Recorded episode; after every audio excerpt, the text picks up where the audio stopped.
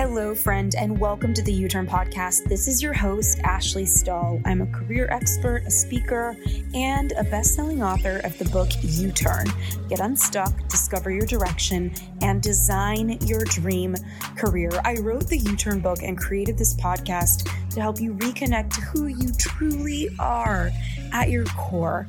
And that's why every single week I bring you a guest on with the intention of helping you upgrade your confidence in work and in love.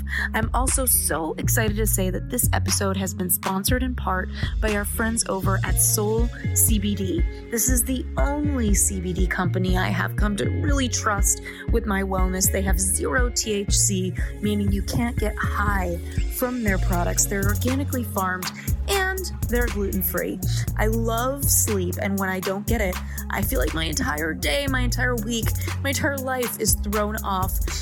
And during these times of stress, I started taking Soul CBD's Sleepy Gummy before bed, and I swear by them. Most nights, all I need is a half of a gummy, and these little babes have put my sleepless nights behind me with one delicious fruity bite. Their unique blend of CBD, CBN, and terpenes helps you fall asleep faster, stay asleep longer, and improve your overall quality of sleep. I always wake up refreshed. It's my new bedtime bestie. So, our friends over at Soul CBD, I contacted them and I got a discount code for 15% off your order. Just head on over to ashleystahl.com slash soul. That's A-S-H-L-E-Y-S-T-A-H-L dot com slash S-O-U-L to access our special page with them. And don't forget to use the code U-TURN at checkout. That's Y-O-U-T-U-R-N. Now let's get into this week's episode. You Turn friends, it's Ash, and today I am spotlighting one of my absolute favorite podcasts on the internet. It's called The Unmistakable Creative, and it's hosted by Srini Rao. Um, Srinivas Rao is his full name, and the show is just awesome because Srini provides timeless wisdom, practical insights, candid conversations with insanely interesting humans from every field under the sun. And he's really incredible as an interviewer because he manages to say the things that we're thinking that we're afraid to say out loud.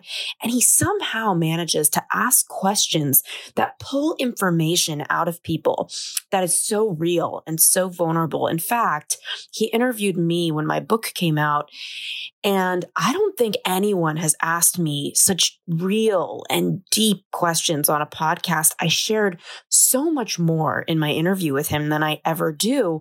And I think that's just about his interview skills. He's really not just about you going into that quick formula for success, but also helping your inner artist thrive.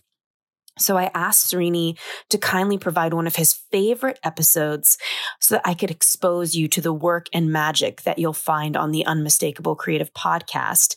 And this particular episode is with Greg Hartle, and he talks about how to live and how to die well. Um, just brilliant on another level.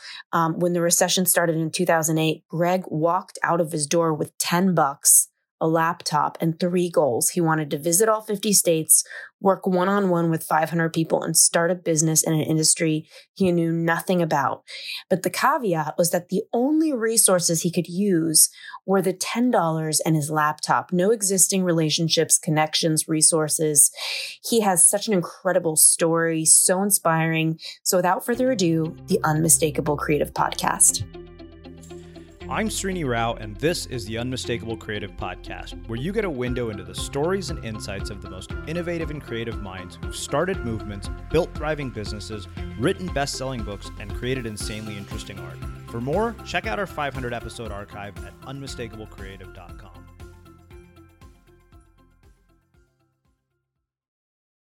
In this special two part episode, Greg Hartle, a mentor and friend who played an instrumental role in the development of Unmistakable Creative, returns to the show for one of the year's most riveting and thought provoking conversations about how to live well and die well. This episode is filled with so much wisdom. It's like a course in entrepreneurship, creative confidence, and living an impactful life all in one podcast. Chances are you'll want to revisit it again and again. So let's get to the show. Greg, welcome to the Unmistakable Creative. Thanks so much for taking the time to join us. Yeah, thanks for having me back on. I got to say, I'm I'm a little nervous. It's been a while. well, it's it's kind of weird even to to have to introduce you to the audience because you've played such a, a formative role in uh, the development of Unmistakable Creative. You know, and the name Unmistakable Creative was actually your idea, and I mean, you've you know been here as a, a mentor, a partner, an advisor for such a long time, and, and a friend before that. You know, we met early on, you know, via Twitter when your ten dollars on a laptop project started. But you know, mm-hmm. as I, have gotten to know you over the years, I, I knew there's so much more to your story than what you know people have seen through your avatar on the internet and through this one project. I think we've, we've only seen one dimension of who you are and what you're up to, at least as far as the public is concerned. Mm-hmm. And so this time, really, what I wanted to do is a much deeper dive into you know your entire story and your entire experience and everything that has led up to, to where you're at today. So, you know, for people who have no idea who you are, because we do have a lot of new listeners, you know, that have, have become listeners of the show in the last year. Can you tell us uh, you, kind of a bit about yourself, your background, your story, and how that has led you to everything that you're up to now? Boy, that's a deep question, you know, and and uh, a lot to explore there. But I, I, would start by first of all, one of the things that I is has always plagued me is I don't particularly like definitions of a human being. Mm-hmm. You know, I, I don't particularly like labels and putting in a box because I think human beings are complicated they're beautiful they're they're worth exploring in so many unique ways than than their titles so but obviously to live in a capitalist society and to have marketplaces and an exchange of value we often need to do that through titles and and other things of that nature. So, right off the bat, you know, it, it's a hard question. It's always been a hard question. In fact, you just asked me, you texted me a couple weeks ago asking me what what are you called or what do you refer to yourself as and i said i don't know you know uh-huh. and i really don't in fact if you go to greghartle.com you'll read an entire you know long essay on me basically saying in one way or another don't label me and i can't define myself. So uh-huh. that's always a tough question. But if, if, you look at the practicality there are there are some very clear uh, labels and, and, things that make up my life. You know i've been a long time entrepreneur. Started my first business when i was 22 got into business when i was 19 you know being 37 now you can do the math. It's been a long time since i've been in this game. And uh, you know i've built multiple very successful tech companies software companies. I've, I've I've experimented in several other arenas manufacturing apparel everything service-based businesses everything from cleaning companies to to real estate development you know building ski resorts and other things. So if anything i'm an experimenter. I, mm-hmm. I love experimenting. I love i love uh, trying things. I love exploring myself and i lo- love exploring the world. But you know a, a lot of people of course in the public world, now that we have social media and so forth, know me as from my $10 in a laptop project, where I traveled around the country visiting all 50 states. I started with only a $10 bill in my laptop and rebuilt my entire life after having donated everything I owned to see, you know, after the economic collapse, what is really possible in America still? Is the American dream still American dream still alive? What's possible? Who's building it? How are they building it? And how are they surviving and how are they thriving? You know, the, the public knew me mostly from that because mostly everything else I do is behind the scenes, and that project required public attention. But even after that project ends ended, I, am still not much in the public now. But that that has to do more uh, with health related issues than anything. So you know, it's a complicated. It's been a complicated uh, road because I've experimented with so many things. It's always hard to define or pick or choose any one thing to to explain who I am. Hmm. Okay, so I, I want to talk about the idea of labels, but what I want to do before we do that is actually look back long before your entrepreneurial journey started mm-hmm. and look back at the formative experiences of your life some of which i happen to be privy to but i don't think our audience is the ones that you know growing up you know childhood all of those the things that have influenced and shaped mm-hmm. a lot mm-hmm. of the decisions you've made and who you've become as a person yeah you know if if if i had to define anything as uh, uh, purpose which I'm not too keen on the idea that that any of us know what our purpose here is. I think that's kind of a, a, a man-made fallacy, but let's just pretend that it's true. I would say that my purpose, I've made it my purpose to make to help individuals who are unnecessarily suffering stop suffering. Mm-hmm. So I, I'm not the person probably to go to if if if you're trying to help the starving or if you're you know trying to fix the water crisis or, or things of that nature although i've certainly contributed I, I, built a micro lending program in Uganda, the very first one, in fact, and was part of uh, a, a, project to build orphanages in Juarez, Mexico, one of the one of the most harsh environments in our world.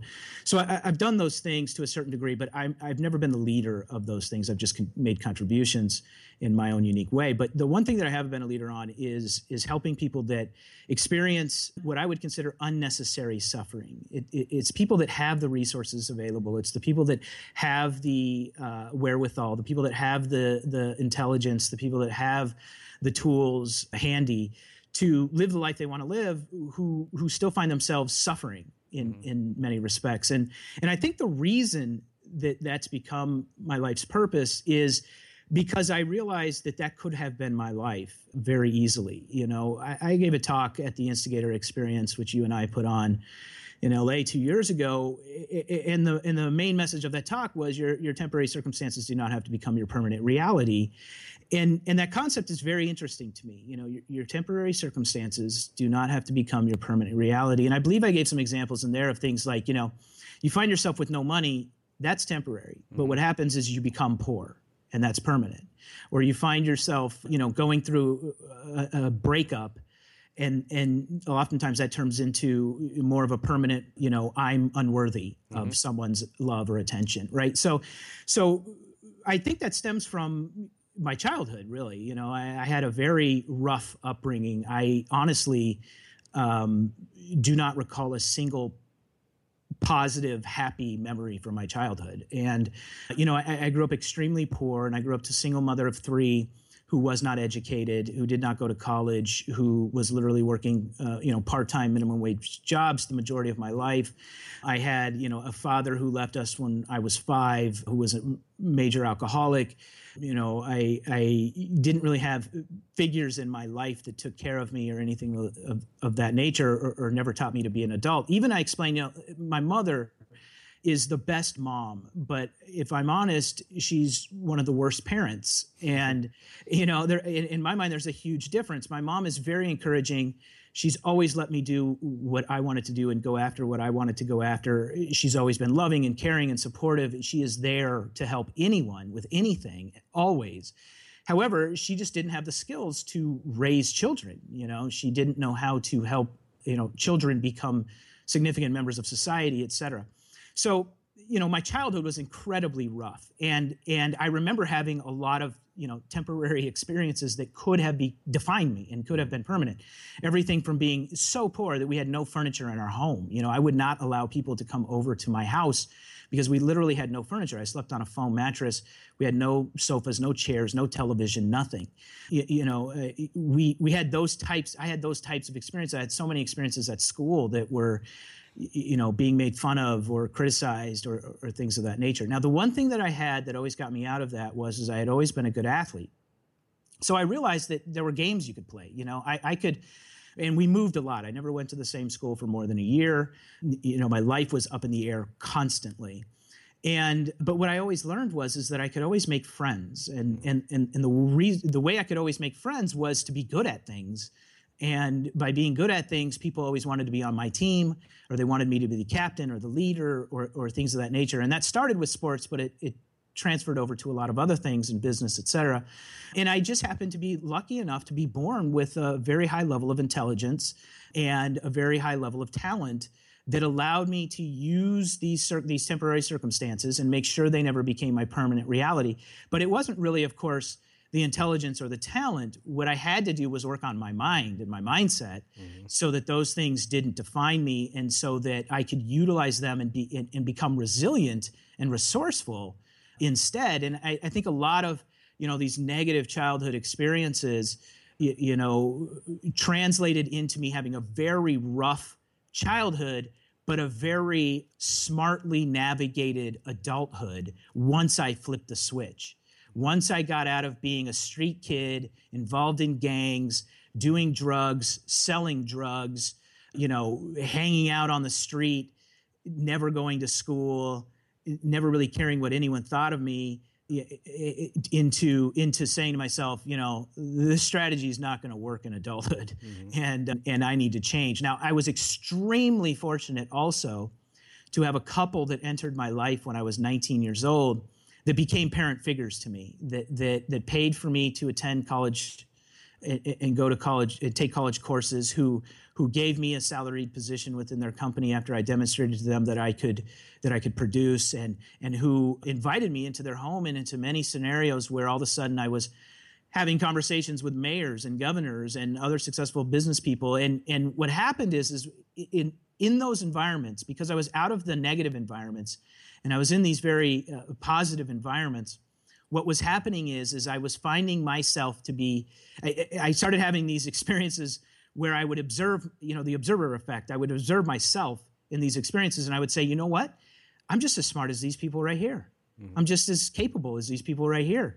I, it, all the things that these people are doing are possible for me. And that you know and, and by having that that couple that really became parent figures to me and put me in that environment all of a sudden it opened me up to a whole new world which became my adult life hmm.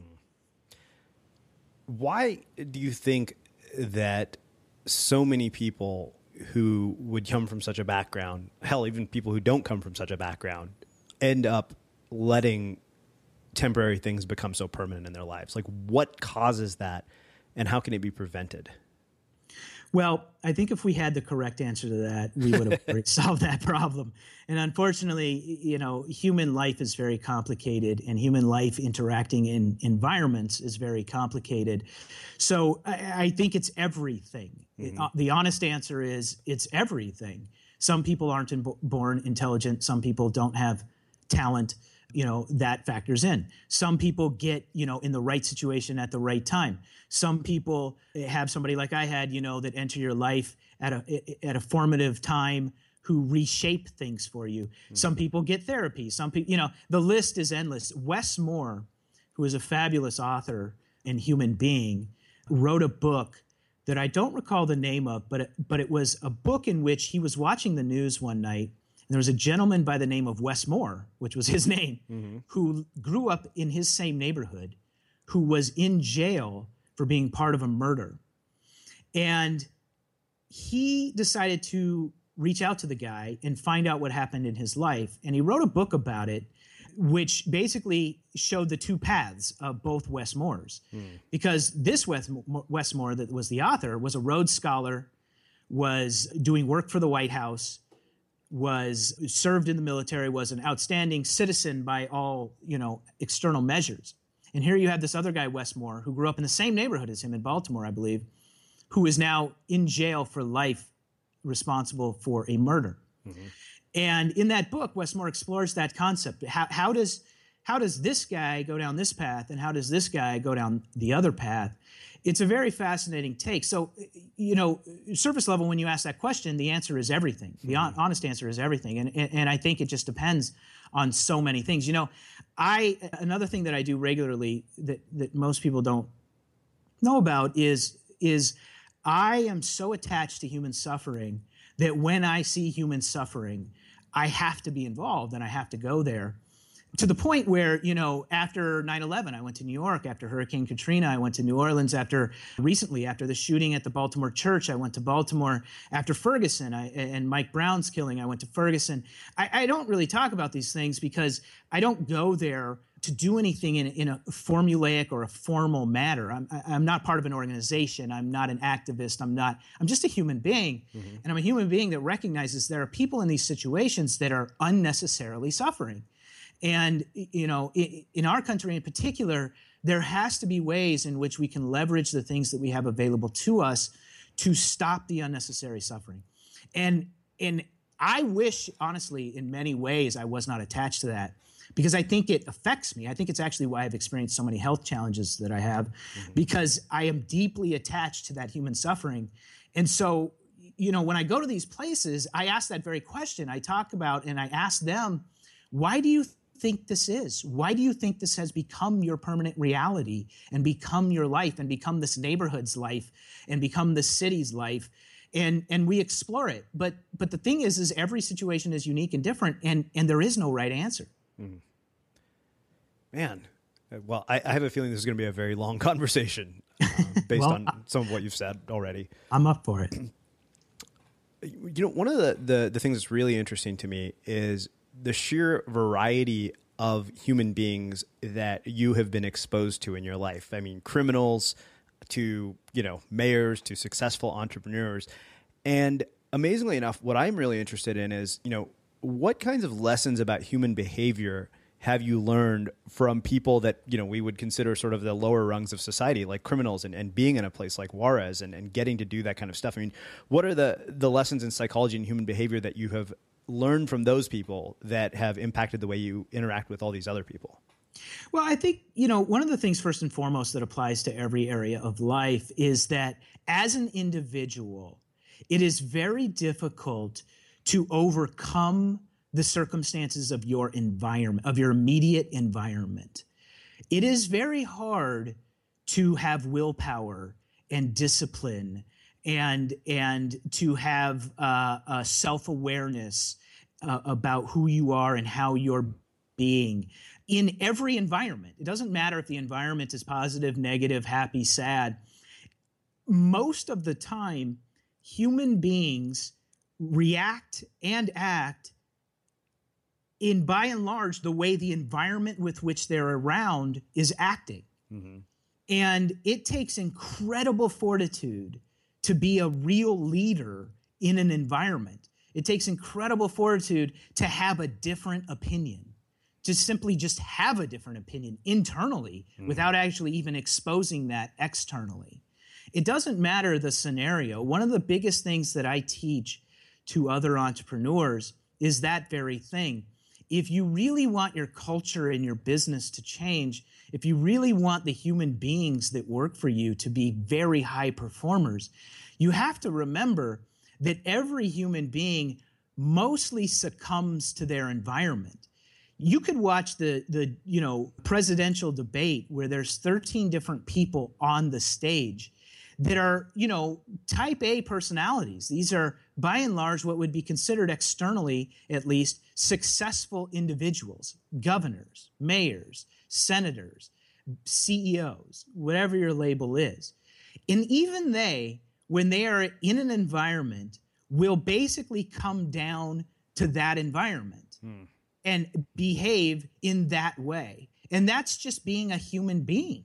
And so to have the level of consciousness that is required to always be self aware and to really be a true leader that has a strong personal opinion, whether it's an agreeable one or not, given that environment, is a very difficult thing to do. So when you ask the question, you know, what do you, what can you learn, or what would you learn from, you know, criminals or drug dealers or anyone of that nature, it's actually all the same. Mm-hmm. You learn the same things from CEOs and mayors and everyone else. What you learn is it's very difficult to be a unique human being. And when you decide to be one, you can actually rise above your environment. Very difficult, but you can do it. And when you do, you have to recognize that by and large, you will not, you will always be perceived as a threat. And it will become even harder the more you try to be a unique human being. But if you're committed to that idea, you can shape things. Mm-hmm. You can shape your neighborhood. You can shape your business. You can shape the world. It, it, it, it takes that right balance of crazy you know ambition and and and willpower and fortitude with you know a little bit of sane understanding of the environment you're in. Uh-huh. and it's a very delicate process to go through. If if if you're the lead gang member you have to be careful because on one hand you have this balance of hey i'm in charge here.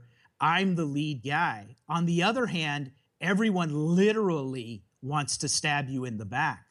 If you're the CEO or if you're somebody that wants to put people on Mars, on one hand, that's really awesome. Uh-huh. It's crazy that you have that um, ambition. on the other hand, you're an incredible threat to the the current the status quo. Uh-huh. You know, and and and so you can learn the same thing from everyone, which is Envi- overcoming environments are incredibly difficult and, and require an cr- incredible amount of strength internally, emotionally, physically, mentally. But when it's done, and when it's done well balancing the crazy with the clear understanding of what you're currently battling, you know, what the status quo is, you can shape your environments. You can shape your house, you can shape your home, you can shape your neighborhoods, you can shape your community, you can shape your businesses, you can shape anything. Hmm you know, it's interesting because I, am listening to you say all of this, and it it just kind of is almost mirrors the journey that you know you and I have gone on together as mm-hmm. Unmistakable Creative came along and, kind of mm-hmm. evolved into what it has. And you know, you and I were just talking even before uh, we officially hit record here about the the Hatching Twitter book and how Mm-hmm. all these things that happened you're just kind of stunned by when you look into it like the amount of mm-hmm. you know human conflict that took place between people who are silicon valley folk heroes that's right that's right. You know, humans have to create meaning out of chaos or we would panic in every situation, whether it's a four way stop at an intersection or building a business or, you know, solving climate change. It doesn't matter the level at which the problem exists. It's all chaotic hmm. because that's nature. Nature is chaotic. Walk outside. But what we have to do as human beings to shape environments is we have to calm the chaos. So what we do is, is we develop belief systems, we develop mental models, we develop structures, we develop labels. We do all these things because we have to contain the chaos. But the reality is, is the chaos always exists. It's just a matter of, of to what degree does that chaos exist. But it's all there. Hmm. So we've talked about why people don't overcome their environment. Where I want to take this next is talking about the people that you have seen overcome their environment and what it is that you've seen them have in common. Because I know I mean you've played an instrumental role in helping me, you know, drastically change a lot of things. Yeah. Well, you know, I, I, guess uh, first and foremost, before I answer that question, I, I, actually feel like, you know, when you say, you know, you've seen me overcome a lot of things, it, it, frankly, I feel in many respects that I've failed you because I feel like at the at the moment that you needed that guidance the most, yeah. I was incapable of providing it. So, you know, it's that level of suffering at which I take on a lot of times that causes me to have difficulty when I don't see someone who I, I know with certainty mm-hmm. that can overcome those things. When I don't see them doing it, it's it's it creates somewhat of an incredible burden. But I, to answer your question, what what I see well, well number one, I, I, think what is underrated in those circumstances, and, and, and the thing in, in our in our culture now, in, in our new agey, self improvement e culture that we we kind of have going on in our country right now, the the thing that is not nearly talked about enough is the role that intelligence and talent plays. Now, I'm a big believer in the idea of of grit and resilience. Mm-hmm. I write about it, I talk about it. It's the thing that I'm, I'm most attached to. So I, I'm not here to downplay those things, but I'm also not here to downplay intelligence and talent. I do believe that the reality is is we are not all born equal. We just aren't. Mm-hmm. It doesn't mean that you can't live a life that doesn't include suffering. It doesn't le- mean that you can't make a meaningful contribution to your home, to your family, to your community, to the world, even. It, but it does mean that you can't ignore the idea that individuals who have high levels of IQ and individuals that are born with certain gifts at a level that others of us aren't born with have opportunities to overcome their environments have greater opportunities to become to overcome their environments now yeah. that also doesn't mean that they will right there are plenty of people who have those talents, have those gifts of intellect that never do. But if you're looking at the difference between what is possible, between what is eh, eh, versus what is probable, hmm. it is the probability goes up the higher your IQ and the more talented you are. So I just want to put that on the table because I hear conversation after conversation and book after book and interview after interview in this kind of new agey world that we live in where that is just merely off the table and in my right. mind if it's not on the table we're not being truthful with ourselves now putting that aside the things that make the ultimate difference it, are things such as self-awareness the capacity to train yourself to know context, to understand who you are in the relation of this environment. Mm-hmm. A lot of us don't have enough self awareness. We don't know we're the asshole in the room. we don't know we're the annoying person talking too much. We don't know we're the person everyone's trying to get away from in this particular scenario. We don't know we're the person everyone's afraid of and won't tell the truth to. Mm-hmm. That level of self awareness, working on that, being honest and truthful with yourself of saying, you know, having that kind of observer effect experience where you can observe your yourself in real time saying, you know what? This is interesting. I don't think this person is being truthful with me because I'm coming off as somebody that's too intimidating. Or, you know, this is interesting. I'm the only one talking at this event. Is that because no one else has something to say or hmm. because I'm obnoxious? you know it's it's really that level of observing our own behavior that self-awareness goes a really long way you'll notice that the people that succeed often are the people that are willing to explore that level of self-awareness the second thing is is, is incredible resiliency life is very chaotic and complicated and the people who navigate it well if there is such a thing, are are the people who just consistently decide that I can't get enough. They consistently decide that I'm willing to do more or get more or be more. But you can't decide that without two things happening. One, experiencing events that require incredible resilience, uh-huh. like you and I were talking about. I have consistently told you personally the problems don't go away, mm-hmm. they only magnify. What changes is your capacity to handle them. Yeah. So it's your capacity to handle them with with resilience and grit and and and having the the wherewithal to, or, or, or, the commitment i mean to make the sacrifices necessary so those three things are the things that i see most in people either the ones that don't succeed or the ones that do. They have decided, I'm willing to make these sacrifices. I've talked to you about this. I've said mm-hmm. to you, when you set an intention, also write down what is the anti intention right? So set a goal. You want a, you want a million dollars? Great. That's the goal. Now write down all the things that are going to suck about having a million dollars. Because there will be plenty of things that are going to suck about having a million. You want to be on tv awesome. You want a television show fantastic yeah. now write down all the things that suck about you having your own television show. Mm-hmm. Like you can't go to a restaurant anymore, right? So it, the, the, the idea of doing that is to recognize these are all the things I have to sacrifice to do this. Mm. Because what we tend to do is, is, is we tend to live in a world in which we're unwilling to make those sacrifices. And that only causes us unnecessary suffering. And that's the suffering at which, you know, that I explore and, and try to resolve. Hmm. Wow. So you say you failed me. Just as you know, if any consolation, it led to a, a really interesting chapter of this book that I'm writing. Uh, but okay. you know, I think the well, let me let me let me point that out though. Yeah. That's a perfect example of resilience, right? So mm-hmm. so you've decided to use that experience that you had last year. Mm-hmm which was a very difficult personal experience for you to go through. And you're now leveraging that experience into how am I becoming a better person as a result?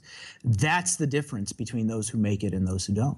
Well, you know, it's interesting because the chapter is called The Impact Zone. And I've mentioned this on one other episode of the podcast. And so the idea, you know, behind the impact zone, the metaphor is this. In surfing, the impact zone is basically where waves are breaking.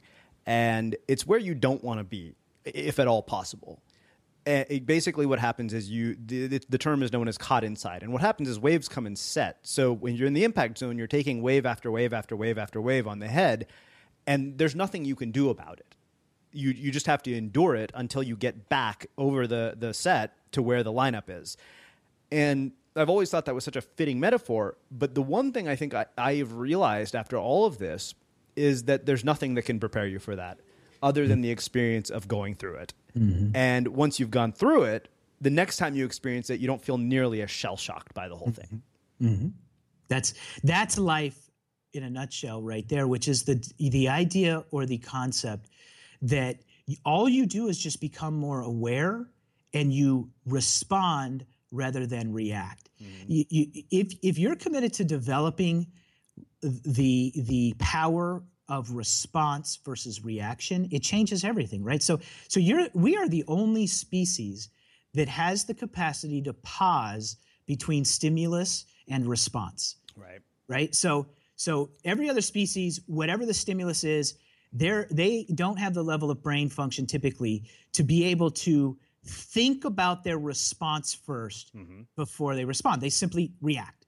Humans do that too, unless and until we decide and commit that we are going to actually pause and learn and apply something differently this time. Mm-hmm. Otherwise, we'll just do the same stimulus, react, stimulus, react as well. And that's exactly what you're describing here is that you've taken the time to reflect on a horrible experience of your life. You've taken the time to say to myself, what did I learn? How could I do this better? What skills do I need to improve on to navigate this differently next time? You've done all the things you have to do because the next time around, it'll happen again. Mm-hmm. And the next time around, you will one, be aware it's happening now. And number two, you will pause, whether it's brief or long, and you will choose your response rather than simply just react. And that's powerful. And that, that's, that's incredible to have that capacity, and it should be valued highly. So, raises lots of questions about this period, you know, just for personal reasons and because I think they're, they're useful and, and interesting to talk about. Do you think that that capacity to pause between stimulus and response can only be learned by not doing it properly, like going through it? I don't know. I, I, I don't I, I don't have the research to to know the correct answer to that. I bet there are people who have explored that in significant ways, whether they're Carol Dweck, you know, maybe Carol Dweck might be a person to go to, or even Brene Brown. Mm-hmm. Those are two individuals who I would explore that question with further. That, that would have the, you know, that would have the the data mm-hmm. to answer that question correctly. I don't know. I know. I'll tell you, for me personally, I used to not have the capacity to figure out how to pause and have that response without it just happening. You know, I, I grew up that way. I, I never really learned of a better way. I'll tell you for me personally, what has changed is meditation. Mm. So when I started meditating when I was 23 years old, I went 10 straight years having never missed a single day of meditation. I made the full commitment to myself that I would be willing to make whatever sacrifice necessary to never miss a single day of meditation. After about, I, I, I experimented with that for 30 days. I said, I'm not going to miss a day for 30 days. I started to see improvement in my life, both in my anger and in my reactionary nature and in my aggressiveness. It, it started to diminish. And so I said, okay, I'm not going to miss another 30 days. So I went 60 days. And then I said, I'm not going to miss another 30 days. And then I said, I'm not going to miss a year. And then that turned into two years, three years, four years, et cetera. So I got up to 10 straight years without missing a single day of meditation. It's the only thing in my entire life that I've ever done that much consistency with, other than maybe, you know, watch House of Cards on Netflix. That might be the only other thing that I was committed to that deeply. But it changed my life. It, it, it, it, in very real fundamental ways right like it didn't change my i, I didn't become spiritual right. i didn't become you know a monk or, or, or anything of that nature. It, it literally changed, it, it literally rewired my brain. So what happened was, is I became less aggressive and less reactionary. I, I, I grew up uh, having to survive in some very real ways. You know, I was a street kid at the age of six, where I was literally on the street making money at six. In, in order to do that, I had to become very tough, you know, and, mm-hmm. and very aggressive and, and very, hey, I'm running this corner. I run this street. I run this neighborhood, it, you know, type of attitude. And, and of course, that spilled over, spilled over into my adult life in, in very inappropriate ways because I was navigating environments in which I didn't need to be aggressive.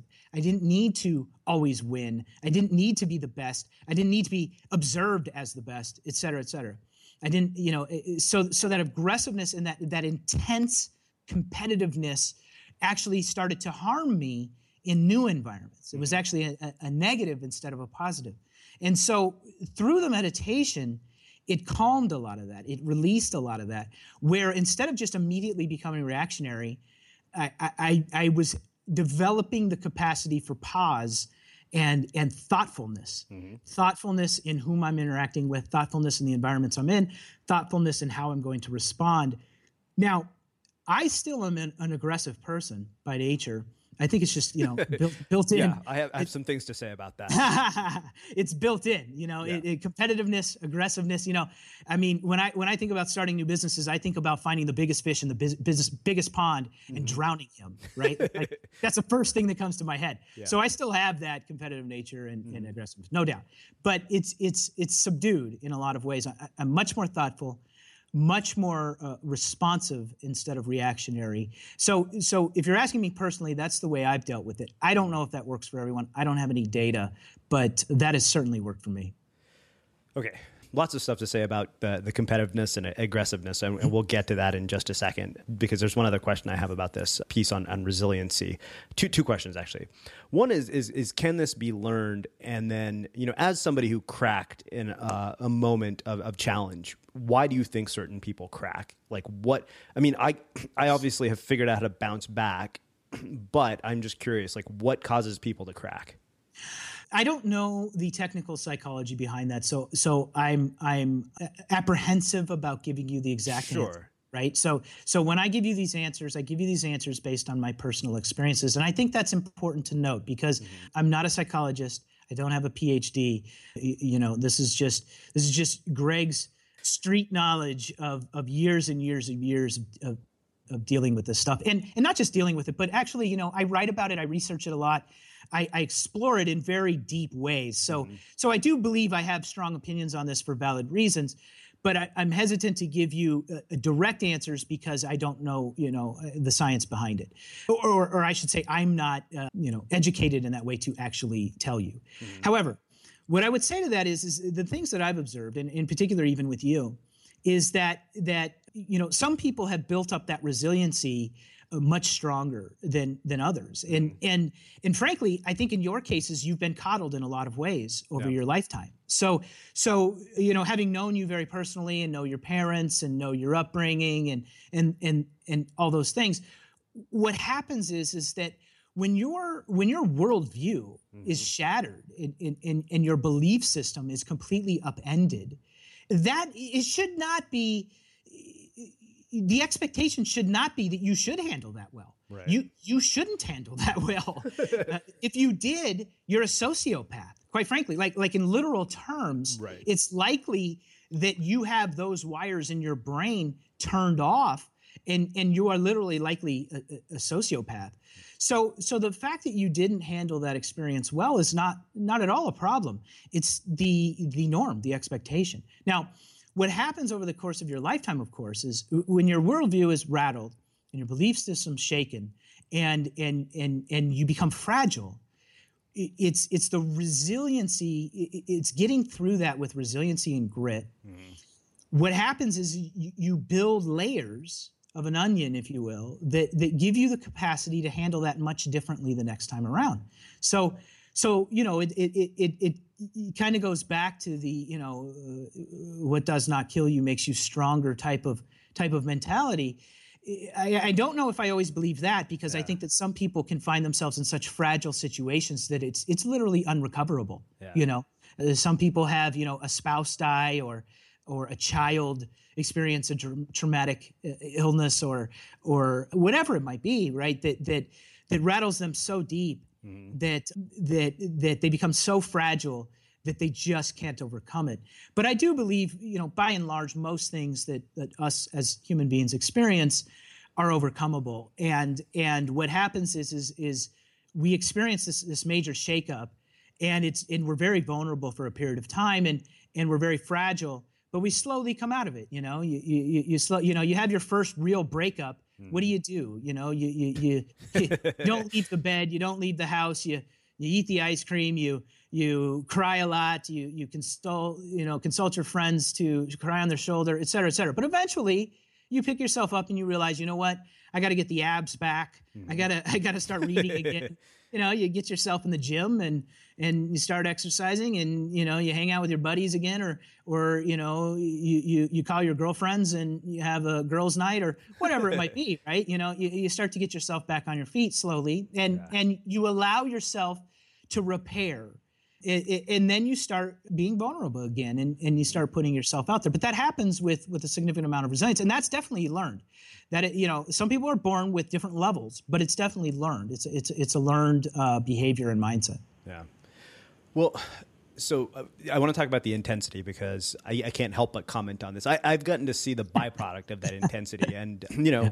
it, it's funny because I saw it, you know, in two two two situations, and one was you know in building the unmistakable creative. You know, Brad, who can attest to this, will will you know mm. absolutely say that this is true, and anybody who worked on it can say that. Mars Dorian as well, and then of course on the instigator experience, and and you know the way it's mm funny because that process has really kind of been fundamental to how we do everything. mm Uh, the question, you know, I always say, I'm like, I'm going to regret the day I came up, you know, with the idea of unmistakable because literally even you know the woman who's coaching me through writing this book every question says how does this relate to being unmistakable anytime i start to meander with the book mm-hmm. and the way I describe this is that you will hate the process, but you will love the result. And, you know, that sort of mindset has infused every single thing that we still do to this day. I mean, even this old pancake series, The Compass, which was a collection of essays that we did and gave away for free. I mean, I must have, you know, made our, our layout and design person do a hundred iterations of it. And we were making changes mm-hmm. the last day. And a lot of that came from you. Yeah. You know, it's funny you say that because you know, in some ways, I'm just built that way. In other ways, I do that by design because I, I, I believe in such a high level of excellence. I, I, I am so committed to such a high level of excellence in everything that I do that I'm I'm a maniac. I mean, the, the, the, well, I mean, literally, like like the truth is, is I am not a pleasant person to be around. I'm I'm really just not, and and and I'm accepting of that, and and and and I'm hopeful that the the the people that are close to me are accepting of that because in order to be close to me.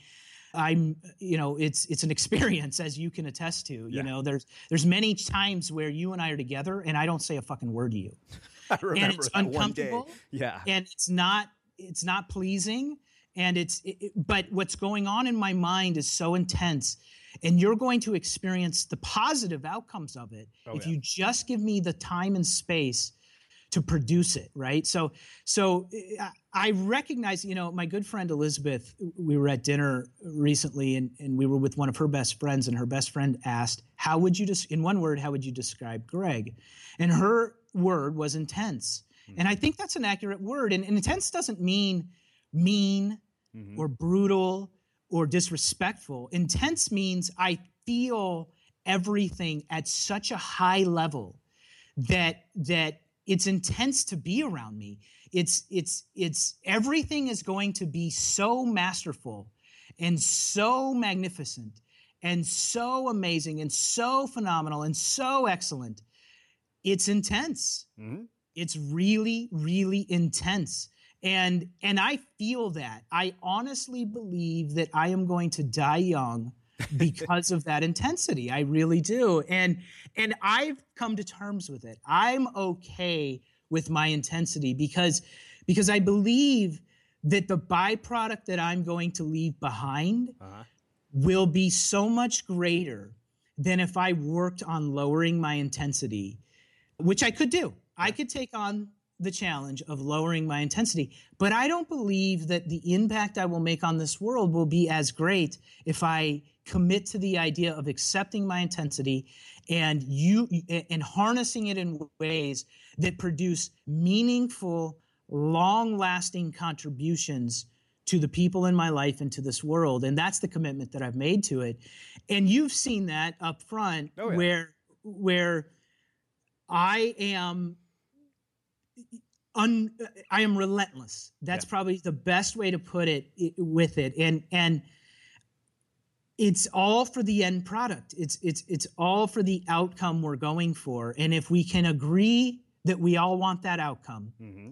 and there's any way you can bear me, which for a lot of people, frankly, they can't, and parted ways you yeah. know and and and that's okay and and and and many people even that I've remained friends with but I don't do work with or mm-hmm. you know we're friends but we're not super close friends or whatever it might be right yeah. you know it's that level you know what what is the degree of intensity we're going to endure but I'm committed to that I I I think it's an accurate representation that I'm I'm an intense person and and we have to arrive at a place if we're in a relationship together whatever level of relationship that we're okay with it mm-hmm. that, that that we're going to be okay with it. And that's not an easy thing to do.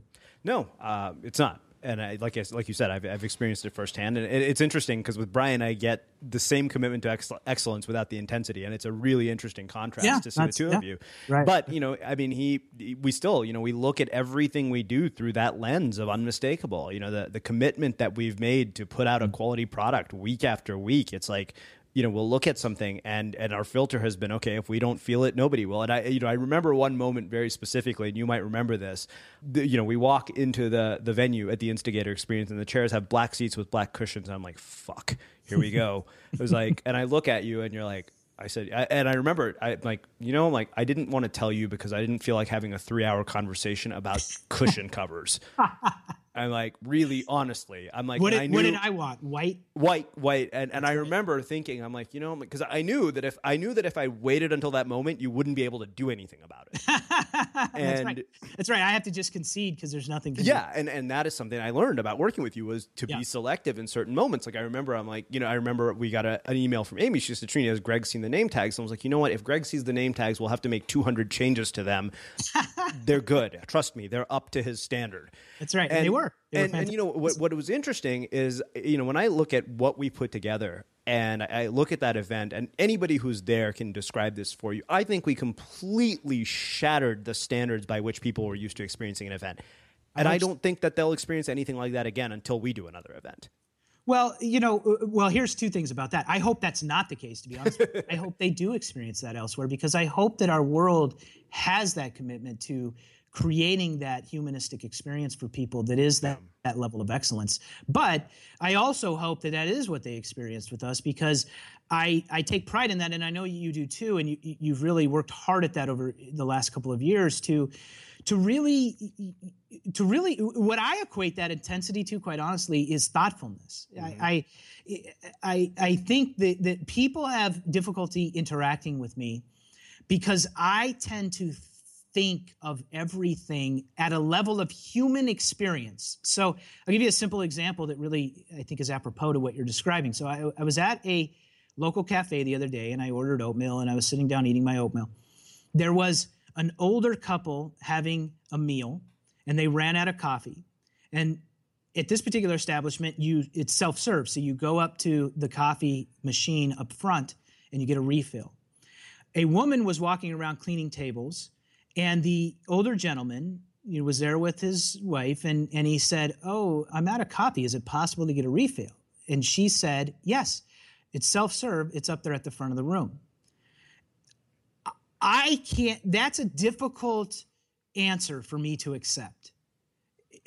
I listen to her and I think to myself, there is zero thoughtful. That answer you will give to every single human being that walks into this restaurant Instead of having a human experience, you are having a robot experience. Mm-hmm. The answer is we are self serve, it's in the front of the room.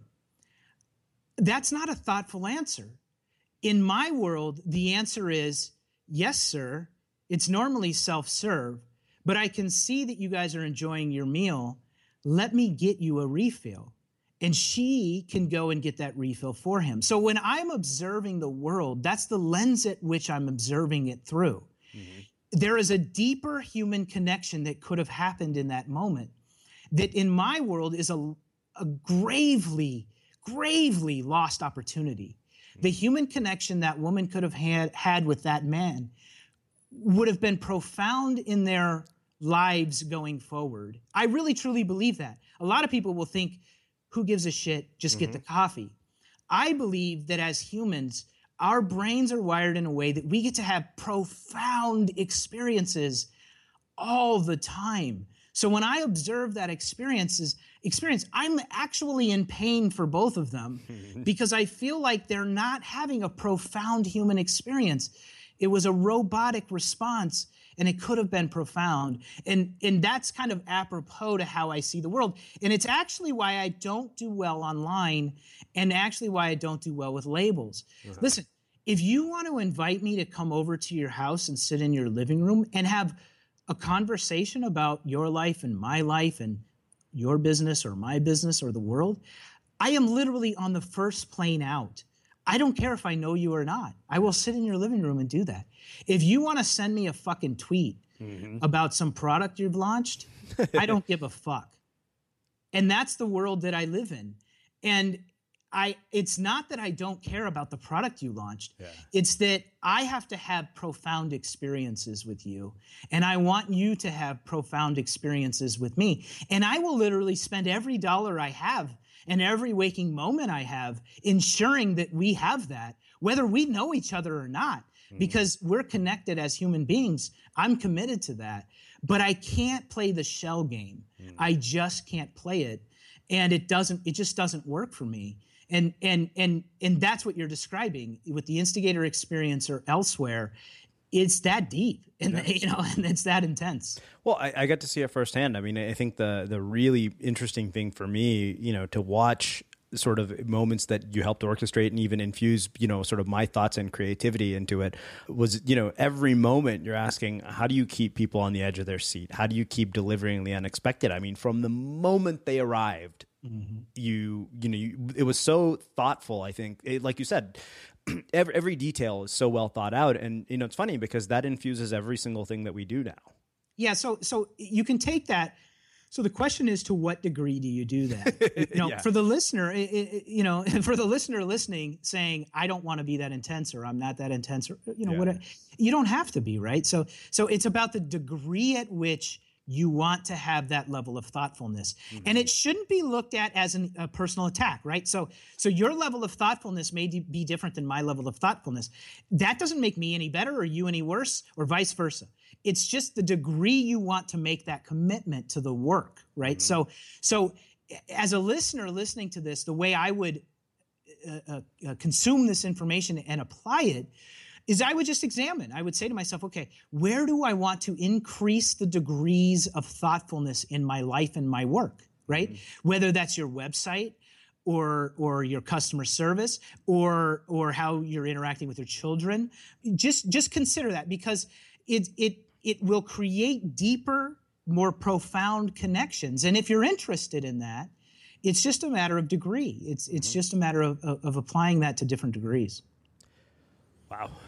Well, let's do this. Well, let's, talk about this idea of, of, resilience and grit and success in a bit more detail. And, and the, the, direction I want to take this actually is not uh, about you know what cultivates resiliency and grit, or, or you know what you know constitutes it, or how do we get it, but really this came from oddly enough, a conversation that's come full circle because I remember uh, this was the night before the instigator experience. It was the day before our setup. You and I were sitting around having dinner, and we were talking about the venture capitalist Chris Sacca, and you said to me that you know he had said that nobody thinks that their idea is not the best idea in the world, and it's interesting because I. I got to hear Chris Sacca on an interview with Tim Ferriss, and I saw him also give a commencement speech. And one of the things that he talked about was this idea of an inevitability of success, mm. which you and I have talked about to some degree or another. That everybody who does something of significance has that, they believe that, and and nothing can convince them otherwise. I mean, mm-hmm. even Justine, when she talked about Elon, uh, mm-hmm. when we mm-hmm. talked about the psychology of visionary, she said there's an unshakable conviction and faith. And she said, I don't want to get all deterministic, but that's not something that can be bred or, or, or created. It's only it, it, you are born that way. Mm-hmm. I believe her. Yeah, I, I, do too. And so I am really curious. Just one, I, I, want to hear what you have to say about all of this. Like this well, whole idea of an inevitability of success. Is the inevitability of success something that we can learn, or is it just something that some people inherently have? Yes. The answer to that is yes. And so, first of all, let me say this I absolutely love Justine Musk. And if there's any way she's li- listening to this, I just want her to know that I highly value her thoughts and opinions on the world. I think she is phenomenal. And if, for the listeners who haven't listened, please go listen to the interviews that Srini has done with her. I'll be because, sure to link it up in the show notes. Yeah, it's please really do. Because I, I, really just think that talk about thoughtfulness. Like she mm. just has a level of thoughtfulness that I admire. So back to your, your, your question, your thought on this is are you born with that or is that something you can learn that that that that inevitableness of success? I, I think it's really interesting because I, I think it takes multiple shapes. Mm-hmm. So, first of all, I agree with her in that there is a certain fraction of the population that is born with that. And they know it, and the rest of the world knows it. It's Tiger Woods when he's three. Right. And Tiger Woods when he's seven. And Tiger Woods when he's 10 and 12 and 16 and 19 and 22. Every single time anyone talked to Tiger Woods, it was inevitable Tiger Woods was going to be Tiger Woods. That exists. That's very real, right? It's very real. It exists with people like Elon Musk. It exists with people like Mark Zuckerberg. It exists, uh, you know, with people like Mother Teresa or mm-hmm. Oprah, right? They are born that way. They are going to be successful. And what happens, unfortunately, with them is that they are the role models. Mm-hmm. They are the role models of success.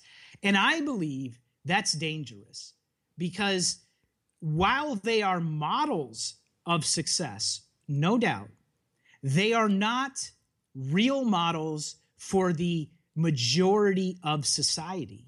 And what happens is, is that our view of success gets distorted, number one. Mm-hmm. Number two, our views of how to achieve success get distorted. And number three, the ways in which we tell their stories, by and large, do not include the inherent abilities that they have, right? Michael Phelps wins eight gold medals in a single Olympics. Why? Because he was born Michael Phelps. Now, is that the only reason why? No. So, what we focus on are all the other reasons, mm-hmm. right? We don't focus on that he's six eight. He was born with abnormally long arms. He was born with a lung capacity in the top percentile of the world. He was born that way. We can't get that. You and I jump into a pool and we flail around. Right. Right? We try to hold our breath and it's 12 seconds later and we think the world's going to end. Yeah. Right? Michael Phelps was born that way. But that's not a great story. Mm-hmm. That's not a 30 minute expose leading up to Michael Phelps' gold medal winning race.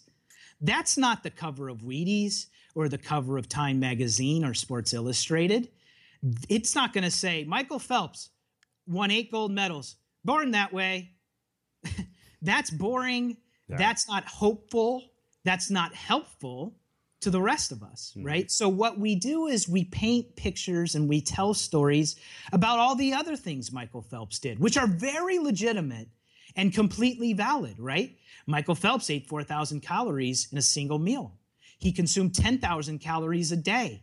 Okay, so immediately now I'm thinking, shit, if I want to be an Olympic athlete, I got to eat a lot more, right? Yeah. So Michael Phelps swam six hours a day. He was in a pool six hours a day. All right, well, shit, I better go over to LA Fitness and hop in that pool today and get in at least two hours. And tomorrow I better wake up at 6 a.m. and jump in for three, right?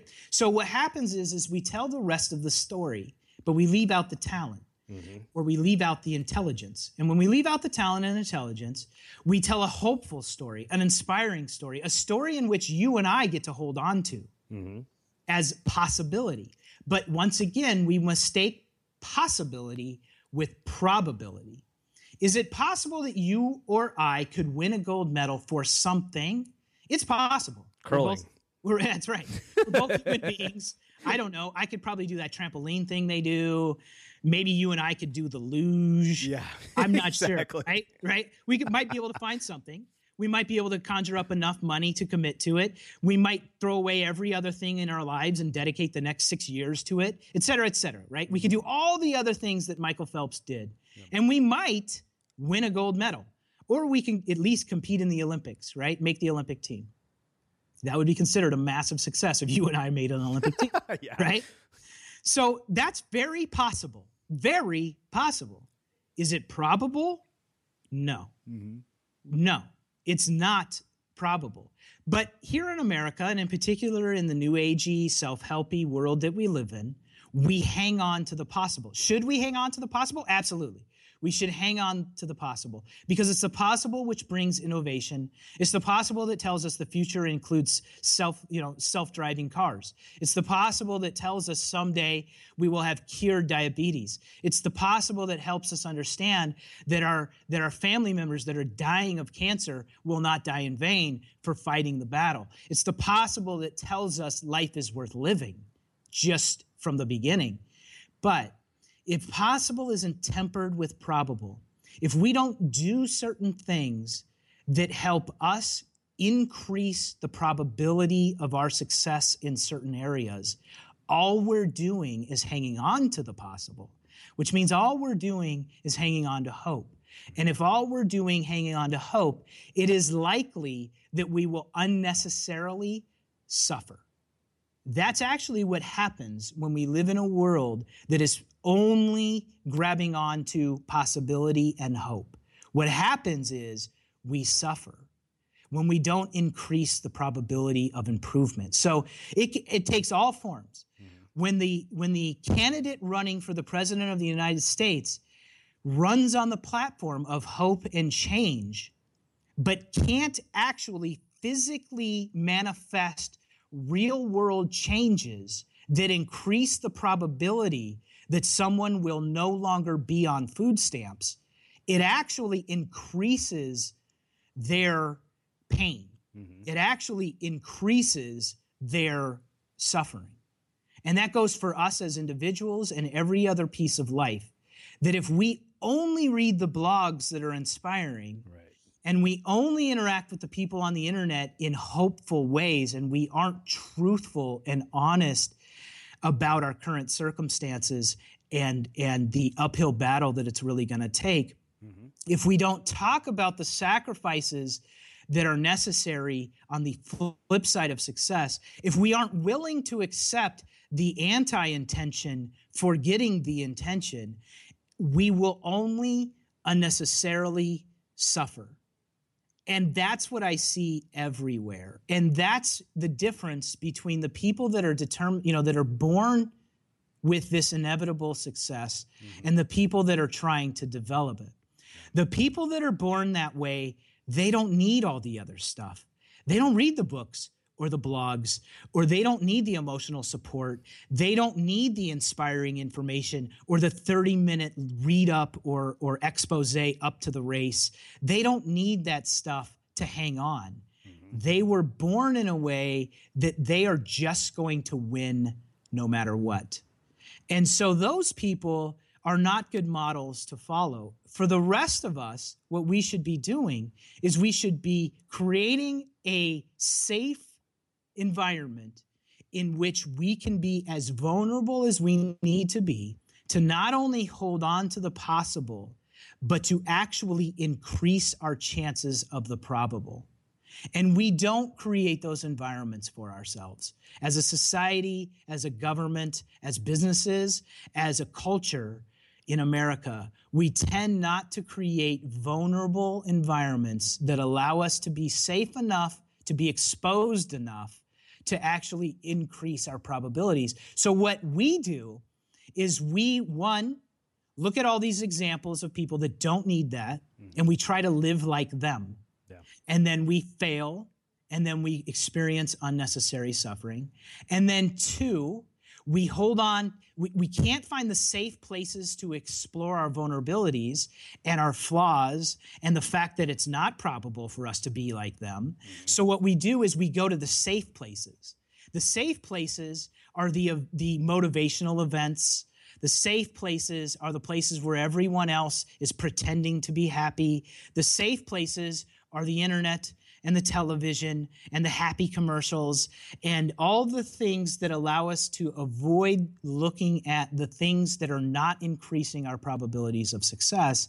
And that's where we tend to spend the majority of our time. So while it's possible for you and I to increase our probability of being uh, of more of an inevitability towards success, mm-hmm. we tend to not do it because it's very vulnerable and hard and exposing and we don't have the the places to go do that out it's only it's only to play that out it's only happening in the recesses of our own mind and that's a very lonely place to be man so much stuff to say about this.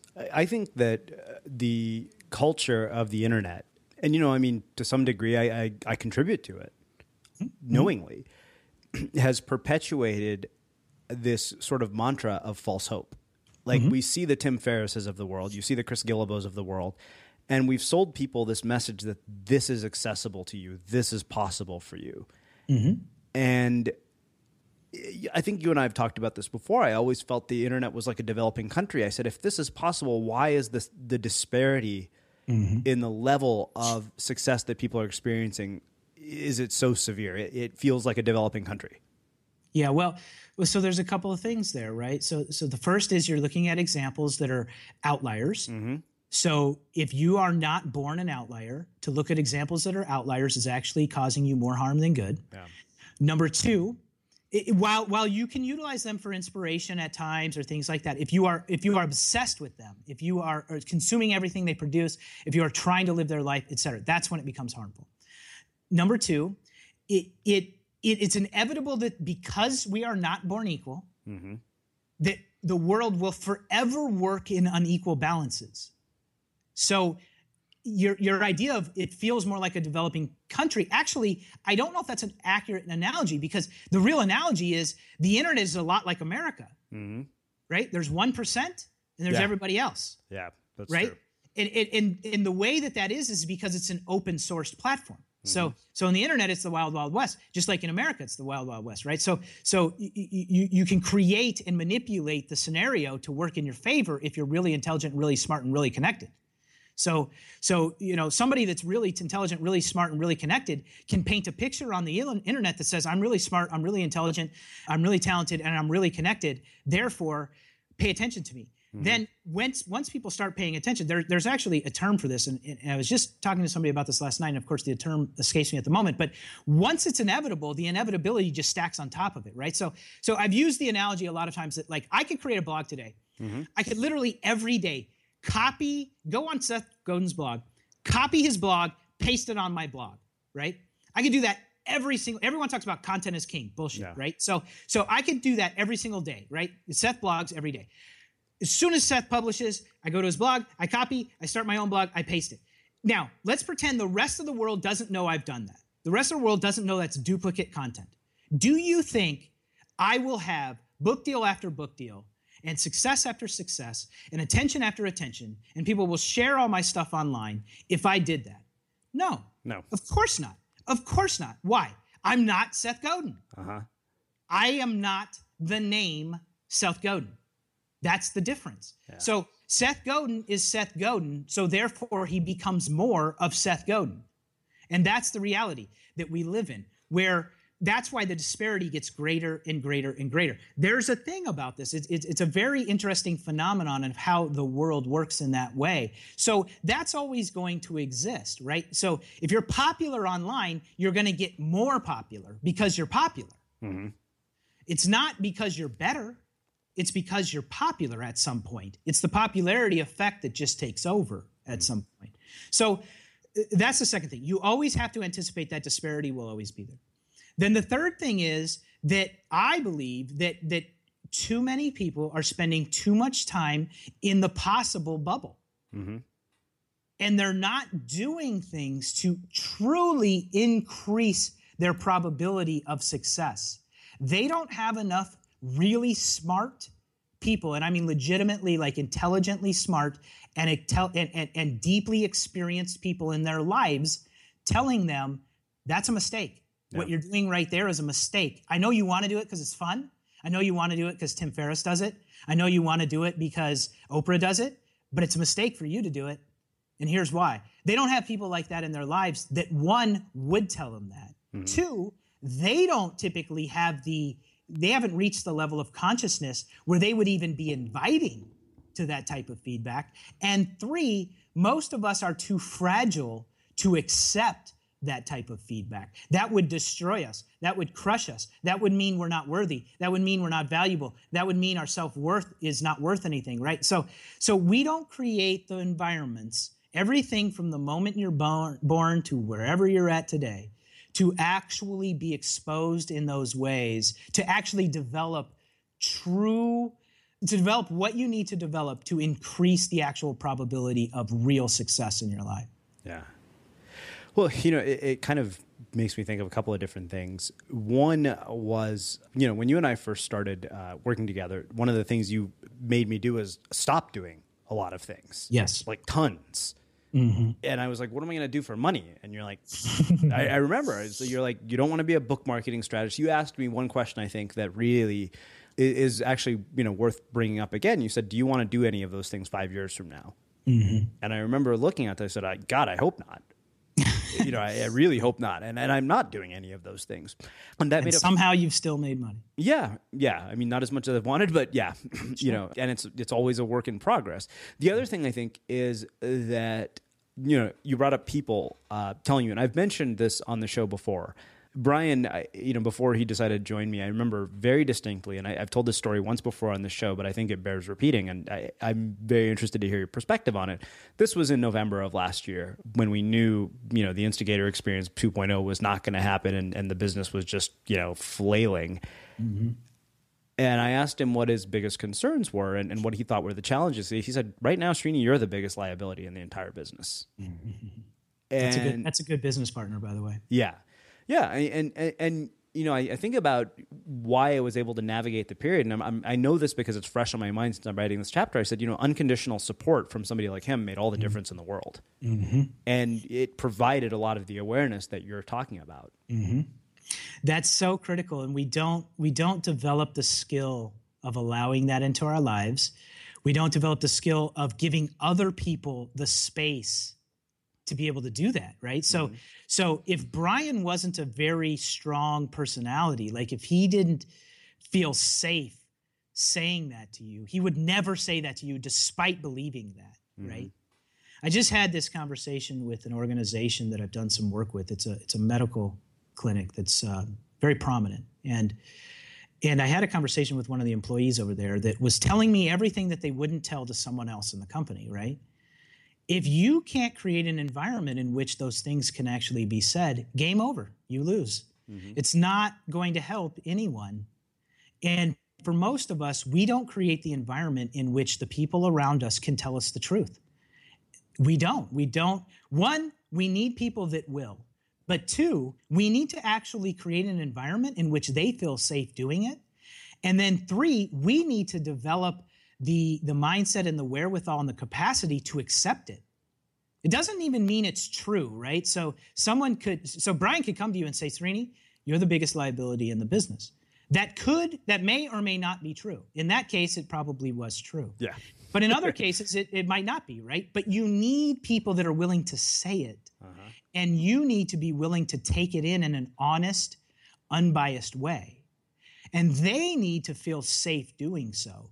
We don't create those environments, which is why I did the $10 and a laptop project. You know, I traveled around the country going to all 50 states, literally sitting in people's living rooms by design, mm-hmm. in all 50 states by design, because I didn't want to have this superficial conversation online from my from my own living room, mm-hmm. right? From my laptop.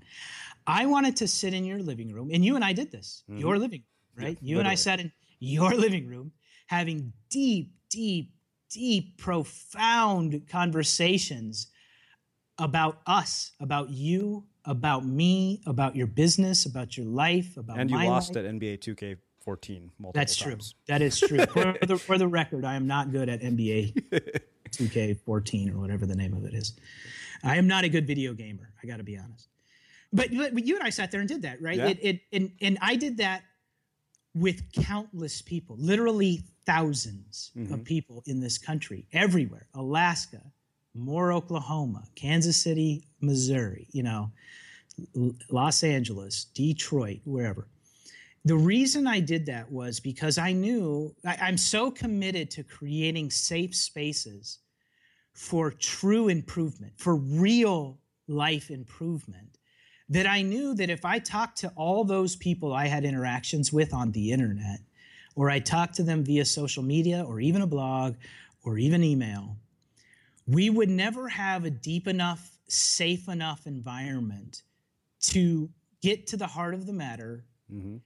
and really improve like deeply profound improvements in my life and their life. And so that's why i did that project see everyone wanted that project to be about me mm-hmm. tell, tell us your life story. Tell us why you gave away everything you owned. Tell us how you went from $10 to 10 million. Tell us how you you know like like all the superficial in my mind superficial things that are related. Now those things are fun. They're fun to talk about and they're interesting and engaging.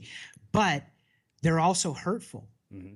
They're hurtful because they keep people in the place of possibility only. Which what is much more helpful is that I don't write a blog and I don't write a book and I don't tell you about all the inspiring things I've done in my life, but instead, literally, just you and me get in a fucking living room together mm-hmm. and hash it out in a safe environment where where you feel safe and I feel safe that it's never going to go anywhere else between but between you and I and where it's literally going to genuinely improve our lives. Not superficially pretend to improve our lives but actually improve our lives. And and that experience was so profound for me in the improvement of my life and I hope it was for the people that I, I did that with that, that we don't need books and blogs and and Twitter accounts to to to talk about it. We could have just had the experience, and it was the experience. Mm-hmm. And that's what I'm always trying to create, which makes me very hard to participate in a marketplace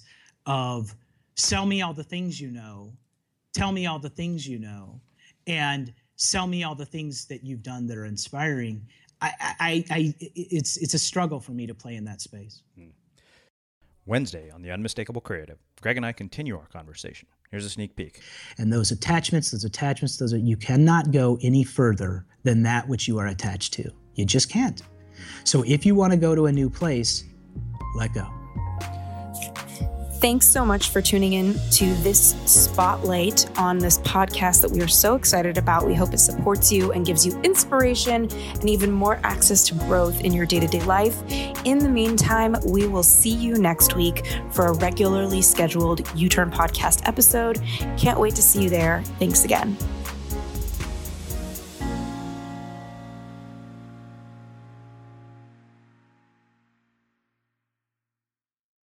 This episode is brought to you by the Yap Media Podcast Network.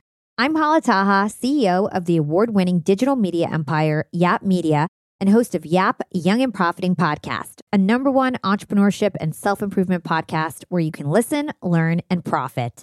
On Young and Profiting Podcast, I interview the brightest minds in the world and I turn their wisdom into actionable advice that you can use in your daily life. Each week, we dive into a new topic like the art of side hustles, how to level up your influence and persuasion, and goal setting. I interview A list guests on Young and Profiting. I've got the best guests, like the world's number one negotiation expert, Chris Voss, Shark Daymond John, serial entrepreneurs Alex and Leila Hormozi, and even movie stars like Matthew McConaughey. There's absolutely no fluff on my podcast, and that's on purpose.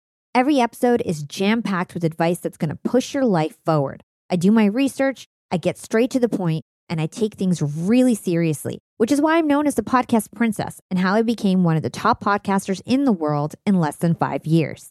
Young and Profiting Podcast is for all ages. Don't let the name fool you. It's an advanced show. As long as you want to learn and level up, you will be forever young. So join podcast royalty and subscribe to Young and Profiting Podcast, or YAP, like it's often called by my YAP fam, on Apple, Spotify, Castbox, or wherever you listen to your podcasts.